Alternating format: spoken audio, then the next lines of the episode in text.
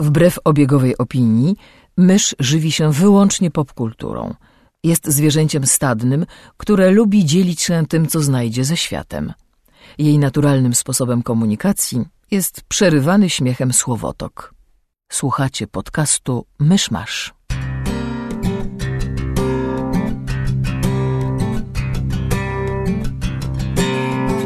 Gospodarzami podcastu Myszmasz są Krzysiek Ceran, redaktor portalu Avalon. Kamil Borek ze studia Kobart. i Mysz, autorka bloga Mysza Mówi.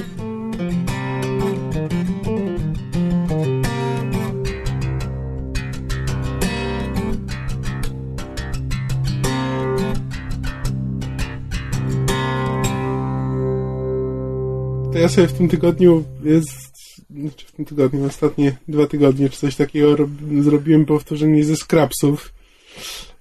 Nie oglądałem tego serialu już od paru lat. Ale ze, ze wszystkich Scrapsów od początku Znaczy, do zacząłem od początku- końca? Zapocząłem, z, Zapoczątkowałeś. wow, zapocząłem, tak.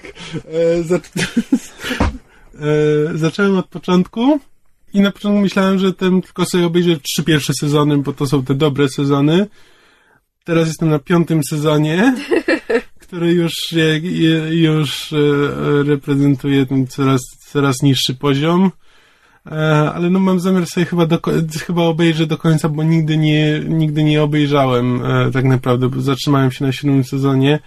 I nie wiem, być może, być może, że się poddam, bo nie będę miał siły.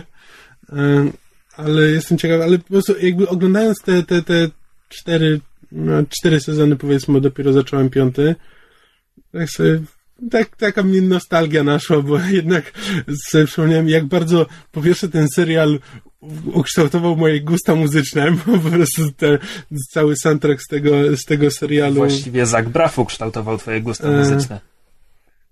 Co? A Zach Braff, co? No, miał tam sporo do, ten. Aha, no, b- bardzo być może.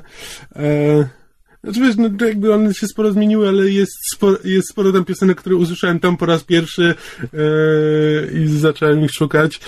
E, I też poczucie humoru, jakby tak, dopóki nie obejrzałem go teraz po raz kolejny po latach, to jakoś tak zapomniałem, ile ten serial dla mnie kiedyś znaczył. E, tak mi się, tak mi się przyjemnie zrobiło. E, A to jest ciekawe, bo ja niedawno sobie kupiłam wszystkie, wszystkie sezony w takim wielkim boksie. Mm. był jakiś straszliwie tani. Mhm. E, I zaczęłam go też oglądać hurtowo właśnie, sezon po sezonie. I ja się zorientowałam, że jak ja go oglądałam pierwszy raz, to mi się ten serial wydawał serialem komediowym.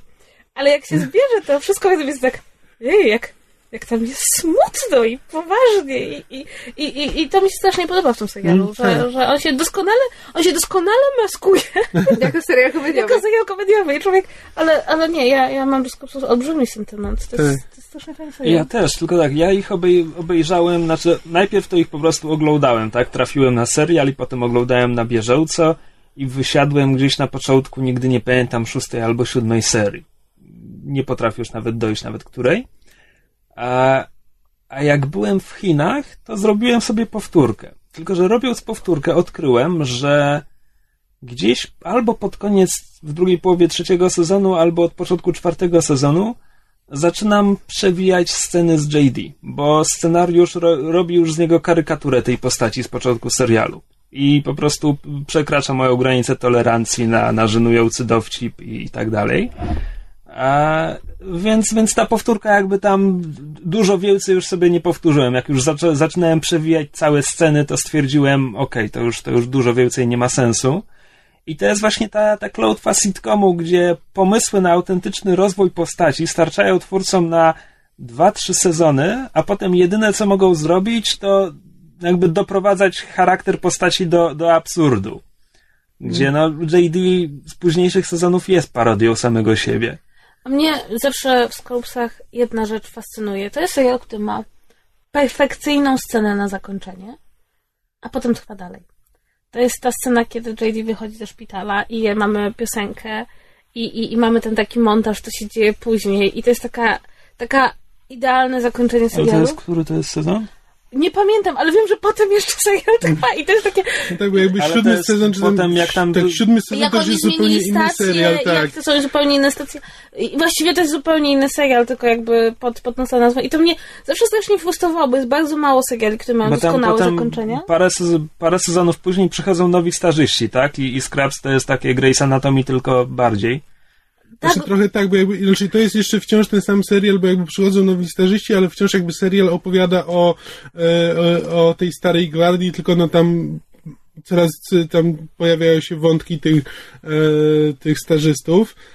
A, ale potem jakby w siódmym sezonie no jakby zmieniają zupełnie szpital, jakby przenoszą się, przenoszą się do tam, uniwersytetu i właśnie i wtedy ci starzyści stają się głównymi bohaterami, a tam doktor Cox się pojawia tam jako, jako nauczyciel i tam JD co parę, co parę odcinków e, wsadzi głowę, ale to jest jakby wtedy już zupełnie, zupełnie inny serial. I to jest właśnie denerwujące, bo ten serial się tak perfekcyjnie skończył. Jest naprawdę Mm. bardzo mało dobrych zakończeń seriali. Myśmy Dobrych kiedyś nawet rozmawiali scen, o tym. A potem trwa dalej. I to mnie, i to mnie Znaczy, ja, mam, ja mam dwa, które się dobrze kończą. To jest Spartacus i Chuck. Chuck miał jedno z najpiękniejszych zakończeń, jakie widziałam. Nie, w ogóle istnieje tylko jedno dobre zakończenie serialu i to jest sześć Sześć stóp podziemia. Ja, nie, ale nie rozmawiajcie, bo ja nie widziałam ja kiedyś obejrzę. Ale to, ale ja prostu, wiem. Nawet jeśli nie widziałaś serialu, to będziesz ryczeć, jak będziesz oglądać to. Ale znaczy, inaczej, ja nie wiem jak się kończy, ale ja podejrzewam, że ja wiem jak się kończy i tak będę ryczeć, bo come on. Genialnie kończy. Dobrze, ale schodź... Z, zmieńmy temat, bo będę Bo płakać. Mysza zaraz zacznie... Tak. Przez serial, którego nigdy nie widziała. I'm good that way. Okej? E, to jeśli mówimy o wracaniu do, do, że tak powiem, znanych rzeczy poniekąd, e, to ja z kolei w, w tym tygodniu e, poniekąd przedpremierowo, bo, bo książka wychodzi w dzień wyjścia naszego odcinka, em, przeczytałam trzeci tom e, serii Kuby Ćwieka Chłopcy o e, zagubionych chłopcach z Nibylandii, którzy jakby uciekają z Nibylandii, przylatują na, na ziemię, dorastają i zostają gangiem motocyklowym pod wodzą dzwoneczka. Co jakby jako idea już na samym, na, na samym starcie zawsze mi się strasznie podobało i między innymi z tego względu jakby w ogóle sięgnęłam po serię. Bo z wiekiem, znaczy ja strasznie Kubę lubię, ale z wiekiem jakby e, sympatia do, do, do jego tekstów e, trochę we mnie opada.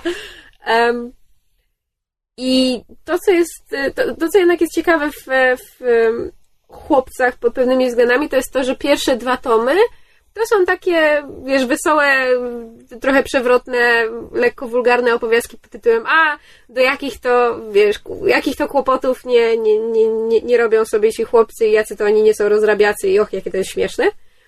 Po czym pod koniec drugiego tomu jakby główno uderza w wentylator, wplątują się w, w aferę, z której jakby wiadomo, że nie ma szczęśliwego zakończenia, nie ma, nie ma dobrego wyjścia. Trzeci tom się skupia jakby na, na nawet nie tyle wygrzebywaniu się z tych kłopotów, co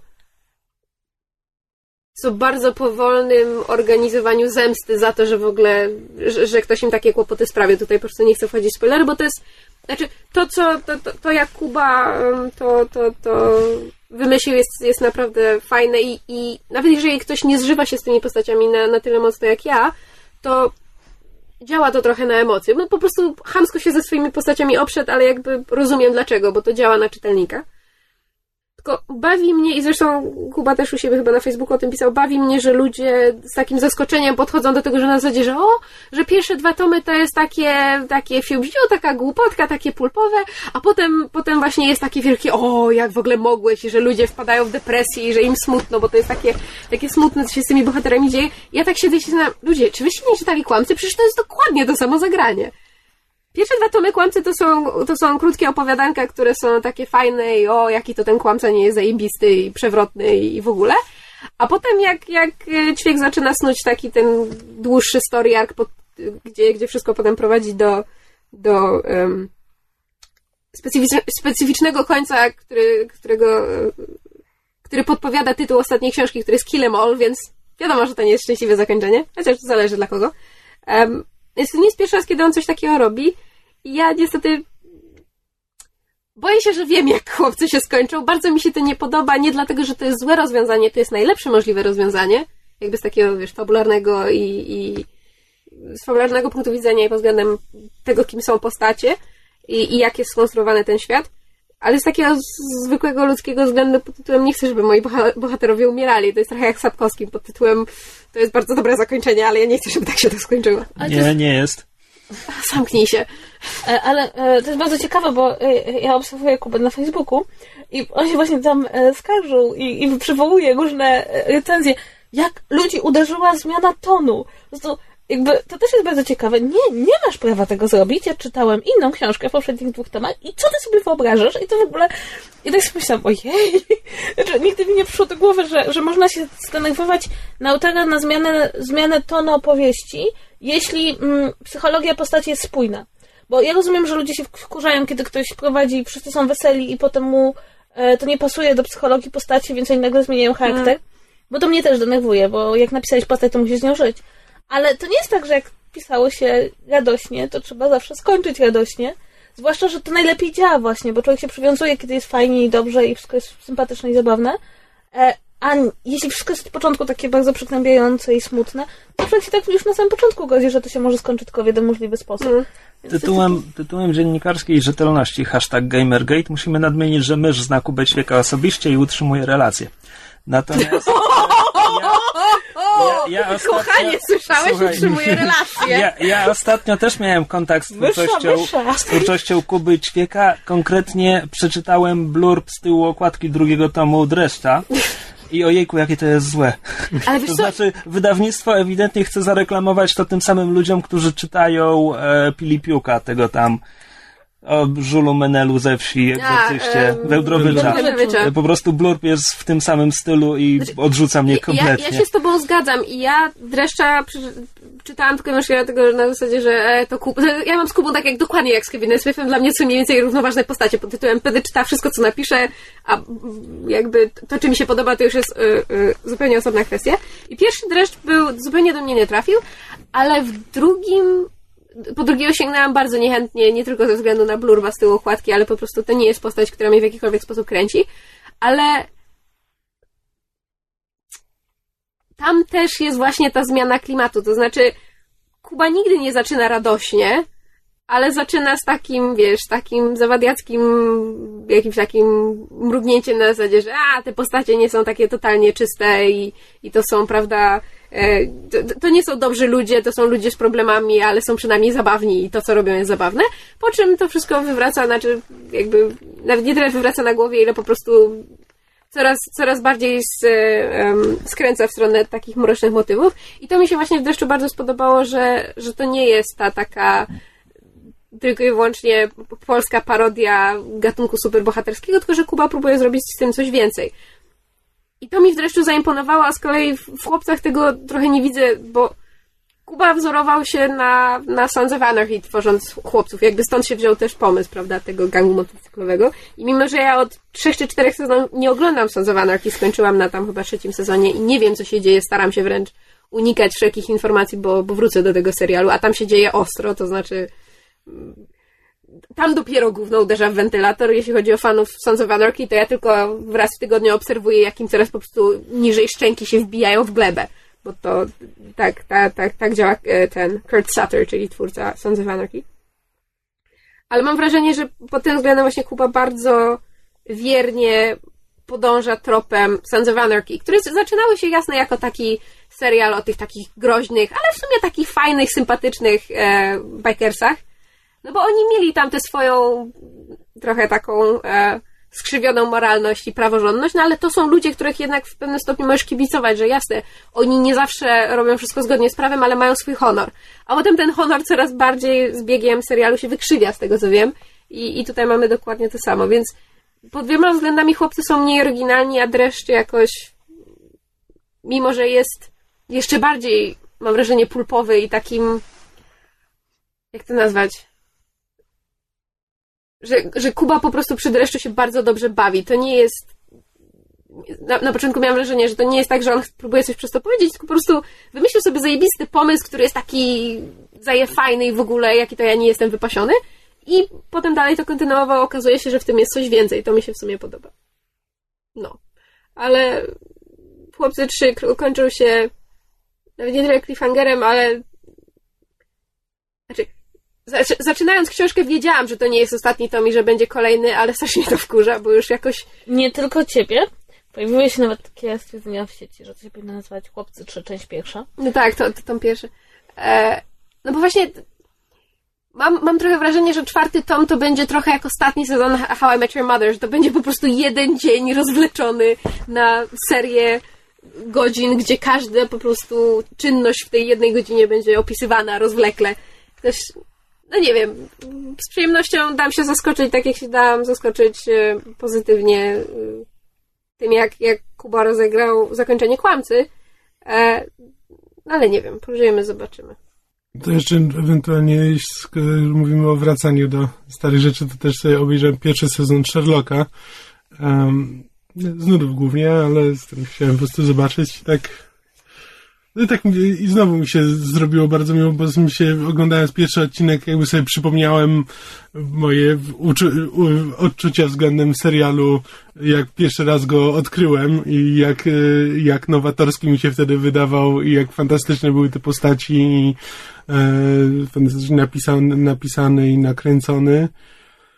I szczerze mówiąc postanowiłem pozostać na pierwszym sezonie jak na razie i No ja e, pamiętam, jak oglądałam pierwszy sezon. Ktoś, mo- moja znajoma napisała notkę o tym na Facebooku. Bardzo długo się zastanawiałam, czy to zobaczyć. Potem doszłam do wniosku, że zobaczę i jak czekałam, aż znajdę, to szukałam tylko w sieci, to spojrzałam na pierwsze zdjęcie promocyjne, pomyślałam sobie, Boże, ten człowiek, na, który gra Sherlocka, tak strasznie dziwnie wygląda. Jest taki brzydki. Tak, ale to też były moje pie- pierwsze wrażenie, jak oglądałem to na zasadzie, Jezus Maria, on jakoś tak dziwnie wygląda, wygląda jak kosmita, w dodatku ma tak głęboki głos, że ja w ogóle nie rozumiem, co on mówi, to jeszcze było ładnych parę lat temu i miałem problemy z brytyjskim Ale- akcentem, a on jeszcze mówił z takim d- d- d- tym swoim dudniącym głosem i kompletnie nie rozumiałem, O, o czym jak- mówi.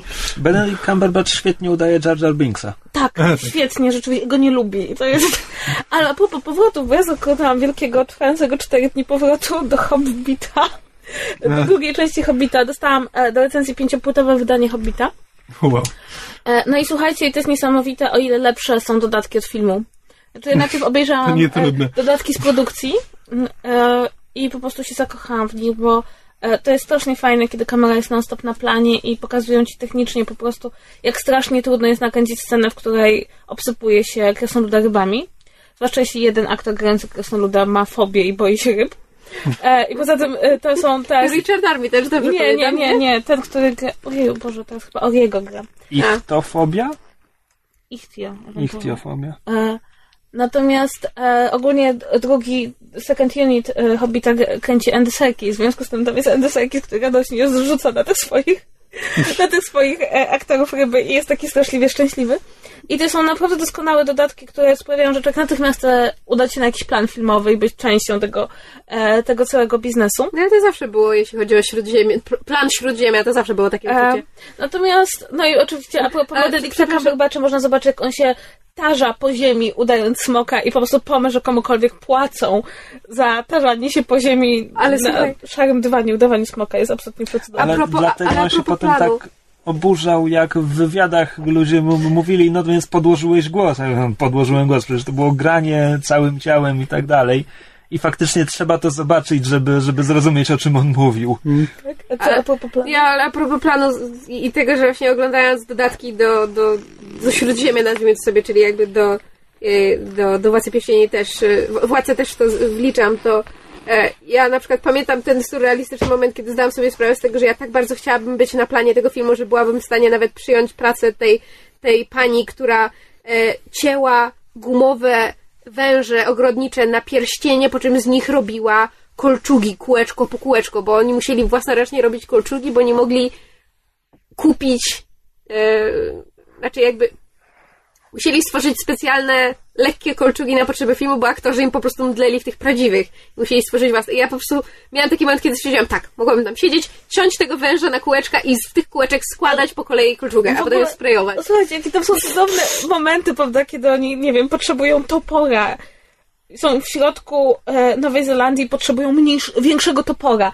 I jadą, słuchajcie, do, do, do, do najbliższego miasta, do Kowala. Ten Kowal im, rozumiecie, na czas wykuwa, wykuwa nowy, nowy topór. I to jest naprawdę super.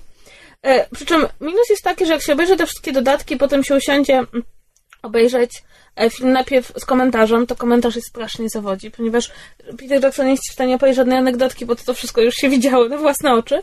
A po drugie Peter Jackson przyszedł na ten komentarz z e, mi, e, jakby on montował trzeci film ewidentnie wyciągnęli go z pokoju i powiedzieli Peter, chodź tutaj, musisz nakręcić komentarz do drugiego. W związku z tym cały komentarz jest taki, bo w trzecim filmie bo to będzie w następnej części, bo kiedy kręciliśmy trzecią część i w ogóle jakby e, bardzo ma mało do powiedzenia o tym, co widzimy na ekranie. Problem tego filmu jest taki, że tam wszystko będzie w następnym filmie. Natomiast Tak, cały może- ten film jest tylko podbudówką do Natomiast trzeciego. To jest bardzo ciekawe, dlatego że e, e, ja widziałam też tą wersję, która jest wydłużona o te parę scen. I tak, zdecydowanie dobrze, że wycięli te sceny. One absolutnie nic nie wnoszą i jeszcze bardziej nic nie wnoszą. Ja wiem. Ja chciałam powiedzieć, że ja lubię ten film. Ja- On nie ma sensu, jest kompletnym fanfikiem, ja go lubię.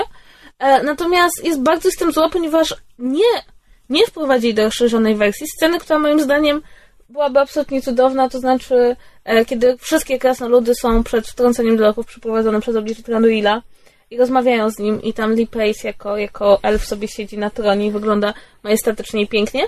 I jestem bardzo zła, ponieważ oni pokazują, jak kręcą tą scenę i ta scena wypada bardzo ciekawie i fajnie i co więcej, jest dużo bardziej zgodna z książką niż to, co pokazano ostatecznie.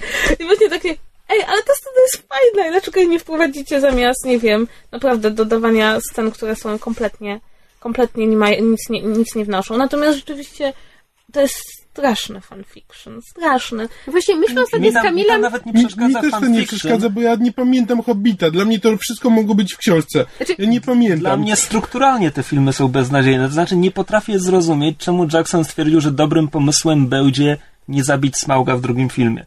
Bo jakby cały film jest o tym, że oni w końcu doszli do tej góry, obudzili tego smoka i drugi film powinien się kończyć śmiercią Smauga. Jeśli w trzecim filmie i tak mają bitwę pięciu armii, którą zamierzają rozciągnąć do, nie wiem, godziny 40 czy ile to potrwa, to jeszcze zaczynać ten film potyczką ze Smaugiem, Ale bo wiesz co, bo to jest w ogóle bardzo ciekawe, bo e, oni pokazywali, jak te filmy wyglądały, jak, jak wyglądał rozkład akcji, zanim oni, e, studio im poz, pozwoliło zrobić trzeci film. I to wyglądało tak, że pierwszy film miał się kończyć na beczkę, a drugi film miał się zacząć od spotkania ze Smaugiem. I, I skończyć bitwą pięciu armii. I oni nawet powiedzieli, przyznaj się szczerze, że kiedy im studio powiedziało, że okej, macie, macie trzy filmy, to oni zrobili drugi film z końcówki jednego i początku drugiego. I, To sporo tłumaczy. i, i, oni, I nawet sami powiedzieli, wiecie, to nie jest dobrze, kiedy w jednym filmie masz koniec jednego filmu i początek drugiego. Ale, to znaczy, ja, ja powiem szczerze, ja się nie dziwię, że oni nie, nie, nie zabili Smauga w e, tej, w drugiej części, ponieważ gdyby zabili Smauga w drugiej części, to to byłby jego logiczny finał. ale problem polega na tym, że to jest taki typowy drugi film, który musi się skończyć jakimkolwiek, nawet pozorowanym cliffhangerem. Bo inaczej można byłoby się zastanowić, okej, dobra, no to zabili Smauga, no to gdzie, gdzie No to- dobra, ale porównajmy to choćby do Władcy Pierścieni, gdzie w drugim filmie mamy Helmowy Jar, który nie jest ostateczną bitwą, ale jest rewelacyjnym finałem. Tak, tylko A co jest w drugim Hobbicie? No, ganiają się trochę Tylko za widzisz, smogiem. Smog ale- zapomina, że może zionąć ogniem w połowie tych scen. Ale problem polega na tym, że w przypadku Władcy Pierścieni e, ta, ten, te, ten trój- trójpodział struktury jest dużo bardziej naturalny, no i jakby nie ma tego, że tak właściwie to to powinien być jeden. Co, już, o czym wszyscy już dawno zapomnieli. Ja, bo myśmy nawet z Kamilem ostatnio, nie pamiętam z czego wynikła rozmowa, ale właśnie żeśmy się zastanawiali na zasadzie, że a wiem, to było tuż po premierze e, trailera do Bitwy Pięciu Armii. I tak Kamil tak przychodzi, tak, widziałaś ten trailer do Bitwy Pięciu Armii? Ja mówię, tak. On taki, mm, nie bardzo. So, ja takie, nie, w ogóle, znaczy pójdziemy do kina, wiadomo, ale tak kompletnie mnie to nie kręci. I za, zaczęliśmy się właśnie nago zastanawiać, bo, bo ty się zawsze o, od początku o Hobbicie wyrażałaś bardzo entuzjastycznie. Mnie osobiście pierwszy film tak nawet się spodobał, a potem to już miałam równie pochyłą i teraz to już mi w ogóle nie zależy. I się zaczęliśmy zastanawiać, skąd to się bierze. Znaczy ja jakby wiem, bo wielokrotnie to podkreślałaś, że dla ciebie dla ciebie Hobbit jest y, fanfikiem i on w ogóle nie musi być zgodny z, z oryginałem, bo to nie o to chodzi, to Dla mnie też to nie, nie jest mogą... istotą filmu i Szczególnie jeśli mają robić trzy filmy, to niech naprawdę wymyślą tam Tak. jeszcze do- niech, dodatkową niech historię. wykorzystają dodatki i, i nawet wątki z Silmarillionu, spoko, niech sobie robią co chcą, tylko mnie i jakby nawet też rozumiem to, że bardzo wiele osób e, cieszy się z Hobbita z tego względu, że, em, że jest ze względu na obsadę, no bo wiesz, Freeman jest genialny jako Bilbo, i Armitage jest genialny jako Thorin, i Lee Pace jest genialny jako Trandu. To i, akurat i jakby tak, jest tam strasznie dużo fajnego aktorstwa, jest dużo bardzo fajnych scen, ale jeden argument, który wydaje się dla mnie przeważający, kompletnie do mnie nie trafia, to jest, że no bo myśmy myśleli, że już nigdy nie wrócimy do Śródziemia i tak fajnie jest do niego wrócić. I mój podstawowy problem z Hobbitem polega na tym, że to nie jest Śródziemie. A to ja bym się z tobą kłóciła, że to Znaczy nie nie, pozwól, pozwól, że wytłumaczę, bo ostatnio żeśmy przy śniadaniu z Kamilem próbowali dojść do tego, na czym to polega i, i wymyśliłam. Mianowicie, dla mnie Hobbit, jeżeli ktoś ze słuchaczy wyprowadził się z domu, w sensie od swoich rodziców i mieszka na swoim, nie wiem, czy kojarzycie to wrażenie, kiedy po paru latach mieszkania na swoim odwiedzacie rodziców. I z jednej strony to jest dom waszego dzieciństwa, w którym się wychowaliście, ale to już it doesn't feel like home. I ja mam to samo z Hobbitem. Władca Pierścieni jest dla mnie domem i jakby mogę do niego wracać i nadal, nadal czuję, że to jest powrót do domu. Z Hobbitem tego nie mam. Oglądam Hobbita, wiem, że to jest to samo Śródziemie, ten sam świat. It doesn't feel like home. Tak, Znaczy, jakoś nie jest, jestem w stanie. jest wypolerowane i wszystko się jakoś, Już wszystko się jakoś tak naprawdę CGI, świeci aspekty i wizualne, już chrzanić to naprawdę. A- a to, że to- Jackson jest leniwy i mu się nie chce, już abstrahując od tego, ale po prostu moim zdaniem Jackson stracił serce do Śródziemia i przez to ono przestało... A nie, a ja mam zupełnie inną wizję, znaczy, znaczy wizję, e, bo e, ja mam, e, ja nie przepadam za Władcą Pierścieni. E, Proszę za bardzo, to jakby wiesz. E, I zawsze miałam, byłam, s- e, jakby w przypadku Władcy Pierścieni strasznie imprezę psuje fakt, że Jackson jest leniwy, jest dużo łatwiej nakręcić film o Aragornie niż o Frodzie. W związku z tym on sobie nakręcił taki film, gdzie jest super łatwo wytypować, o ten wygląda jak bohater, jest bohaterem i to jest w ogóle historia króla, który odzyskuje, odzyskuje tron.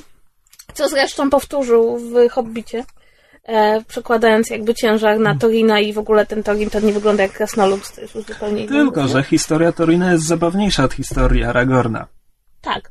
Technicznie rzecz biorąc, Hobbity powinny być ciekawszymi filmami. Nie są, na razie. E, przy czym, Jeszcze ale, ale mam ja, pewne nadzieje ja powiem bitwy. szczerze, że e, ja no, to jest też ciekawe, bo Bitwa Pięciu Armii, prawda, to jest w książce jest tak, że tam Bilba nie ma, w związku z tym jej właściwie nie widzimy, wiemy, że się odbyła. Ta, pięć, Bilbo, pięć linijek. Bilba przychodzi tak, hmm, wszyscy nie żyją, ojej.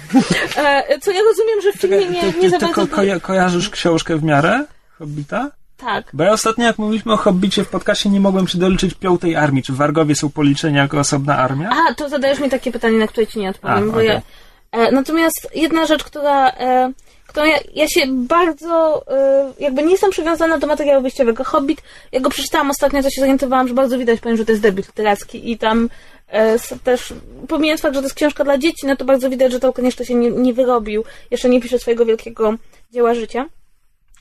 E, I w związku z tym jakby te rzeczy, które prawdopodobnie bardzo wielu osobom psują doświadczenie, że to jest za bardzo wypolerowane, że właśnie, że nie wiem, krasnoludy wyglądają niektóre bardziej jak elfy niż elfy, e, to mi to nie przeszkadza, bo ja nie jestem przywiązana tak bardzo do materiału wyjściowego. Ale ja w ogóle nie jestem Natomiast- przywiązana. Ja jestem przywiązana do...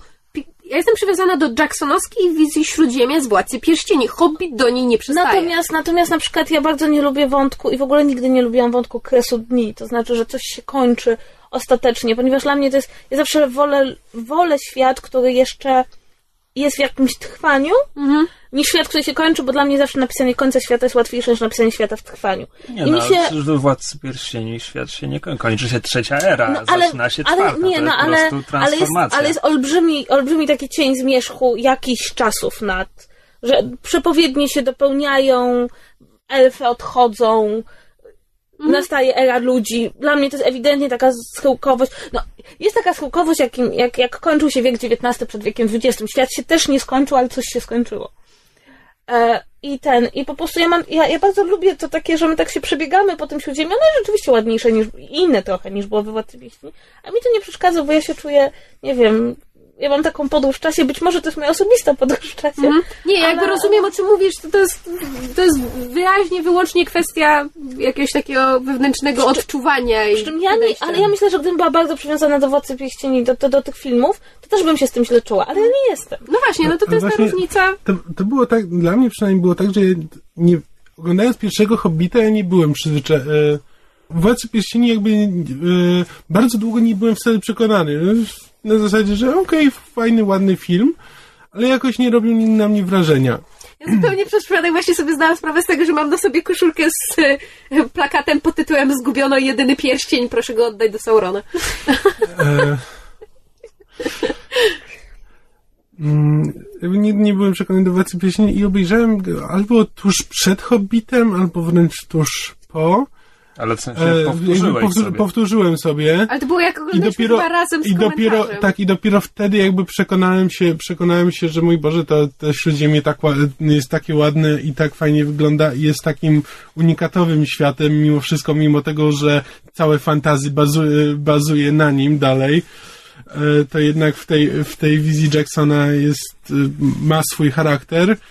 I jakby oglądając Hobbita miałem wrażenie, że no, to jest po prostu no, świat fantazy, nie, a nie, a nie Śródziemie. A właśnie, a propos komentarza, jestem bardzo zasmucona, ponieważ ja uważam, że nie widział Władcy Pieścieni ten, kto nie widział go z komentarzem aktorskim. Oczywiście. Ponieważ to jest jeden z, naj, z najlepszych komentarzy, jakie istnieją w ogóle, e, jakie są. Jest to jedyny komentarz, jaki znam, który jest zgifowany. Jest ogólnie strasznie dowcipny i bardzo polecam wszystkim, żeby sobie poświęcili czas i dowiedzieć się, co ma Christina Aguilera wspólnego z, z Władcą Pierścieni. E, natomiast niestety nie ma tego w przypadku Hobbita. Nie, nie posadzono Martina Freemana, żeby narzekał przez, przez trzy godziny i bardzo tego żałuję.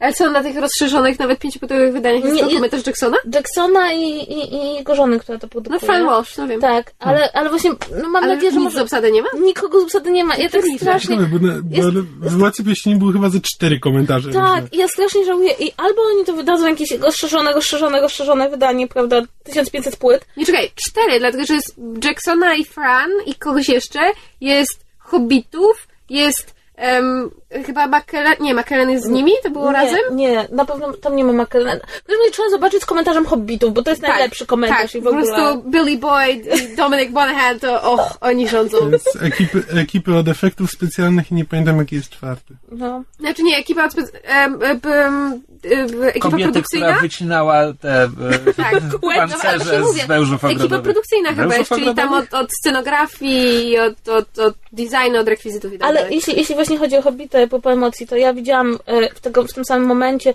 zwiastun, e, trailer pięciu armii i zwiastun, co będzie w dodatkach na kolejnej płycie i poczułam się bardziej zemocjonowana, co będzie w dodatkach na kolejnej płycie. Właśnie w tym kronikach Hobbita, tych Znaczy- filmikach kręconych na planie. Tak, to jest jedyne, co mnie rzeczywiście z Hobbita interesuje, to są te dodatki właśnie, To absolut- walory produkcyjne, Ale to jest absolutnie niesamowite, bo człowiek się tak strasznie wczuwa w tą produkcję tego filmu i, i też pomysł spuszczania całej swojej obsady w beczkach e, po prawdziwej rzece, gdzie jest lina i jak oni przepłyną za tą linę, to może spadną do wodospadu, jeśli ich nie złapiemy. To to jest taka typowa rzecz, którą człowiek się spodziewa, że dzieje się na, na Ale- planie Władcy Pierścieni. To, co pamiętam, mnie strasznie zaskoczyło a propos dodatków do pierwszego Hobbita, bo ja jakby dopiero oglądając dodatki zdałam sobie sprawę z tego, że um, podmienili Krasnoluda. Znaczy jakby, jeżeli się obejrzy tylko samego Hobbita, to nie będziemy wiedzieli, ale jednego, z, e, jednego Krasnoluda miał grać em, zupełnie inny aktor. Ja się zorientowałam dopiero oglądając dodatki, gdzie on przez pierwsze parę tygodni prób na planie i grania na planie widać go w kostiumie. I ja tak patrzę na tego aktora i takie, on nie wygląda jak ten, jak ten krasnolud z filmu. Dlaczego? Potem się zorientowałam, że oni go podmienili. Strasznie mnie dziwiło, że praktycznie nigdzie nie było o tym wspomniane. Jakby film wyszedł, nic się o tym nie mówiło i dopiero jak właśnie wyszły dodatki, to ludzie zaczęli rozmawiać na temat tego, że, że coś było podmienione. Ale- I to samo było przecież chyba z, z, z tym, Stuartem Townsendem, który, którego zastąpił Viggo Mortensen. O tym się nie mówiło przed filmem, o tym zaczęto bardzo dużo rozmawiać po filmie. Tak, to prawda, rzeczywiście. A propos Wiga, czy on ma się pojawić w Bitwie Pięciu Armii? Bo jakieś Dear God, please no. No. Dear God, please no. No! Nie, nie, mam, No, chyba, no, nie no, on odmówił grania w, w Hobbicie. Nie, nie, ja mam No nadzieję, że nie. Już wystarczy on miał być, on miał, miał no. być już chyba w drugim, tylko że e, z, on stwierdził, że nie, bo Aragorna nie ma w Hobbicie i że on nie Och, zagra w purysta, Hobbicie. dzięki Bogu.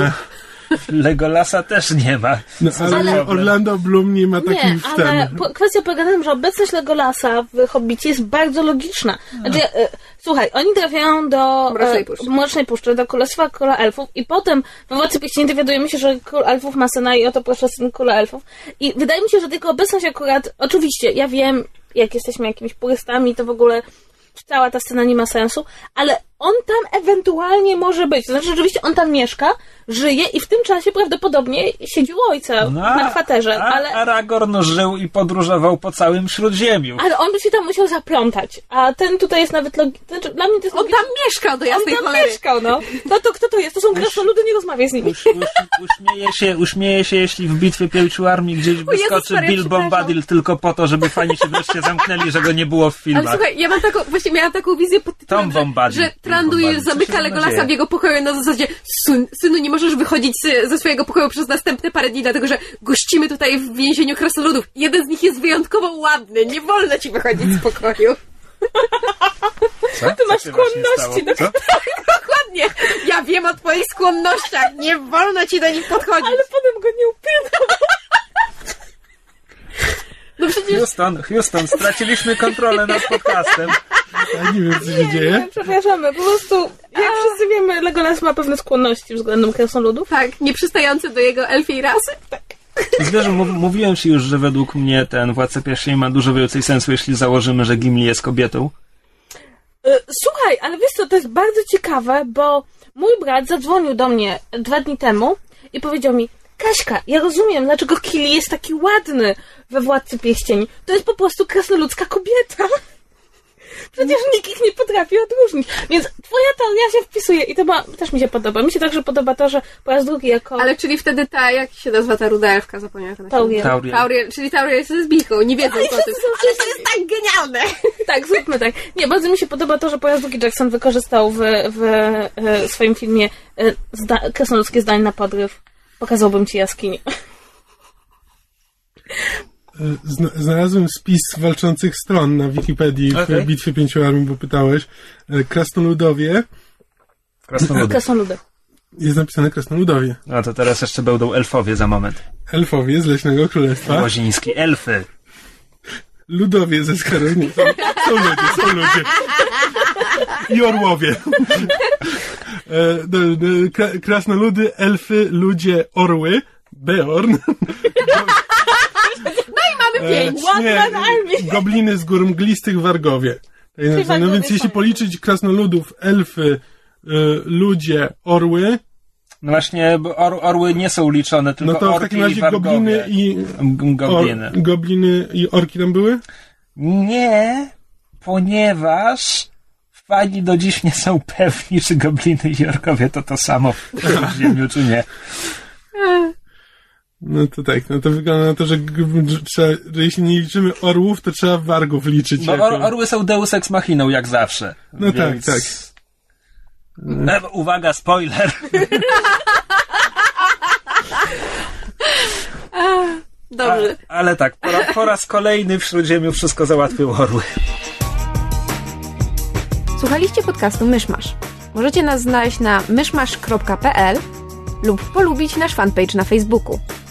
Możecie nam także wysłać maila na myszmaszpodcast.gmail.com Jeśli do nas napiszecie, będziemy szczęśliwi jak kapibara w czołgu.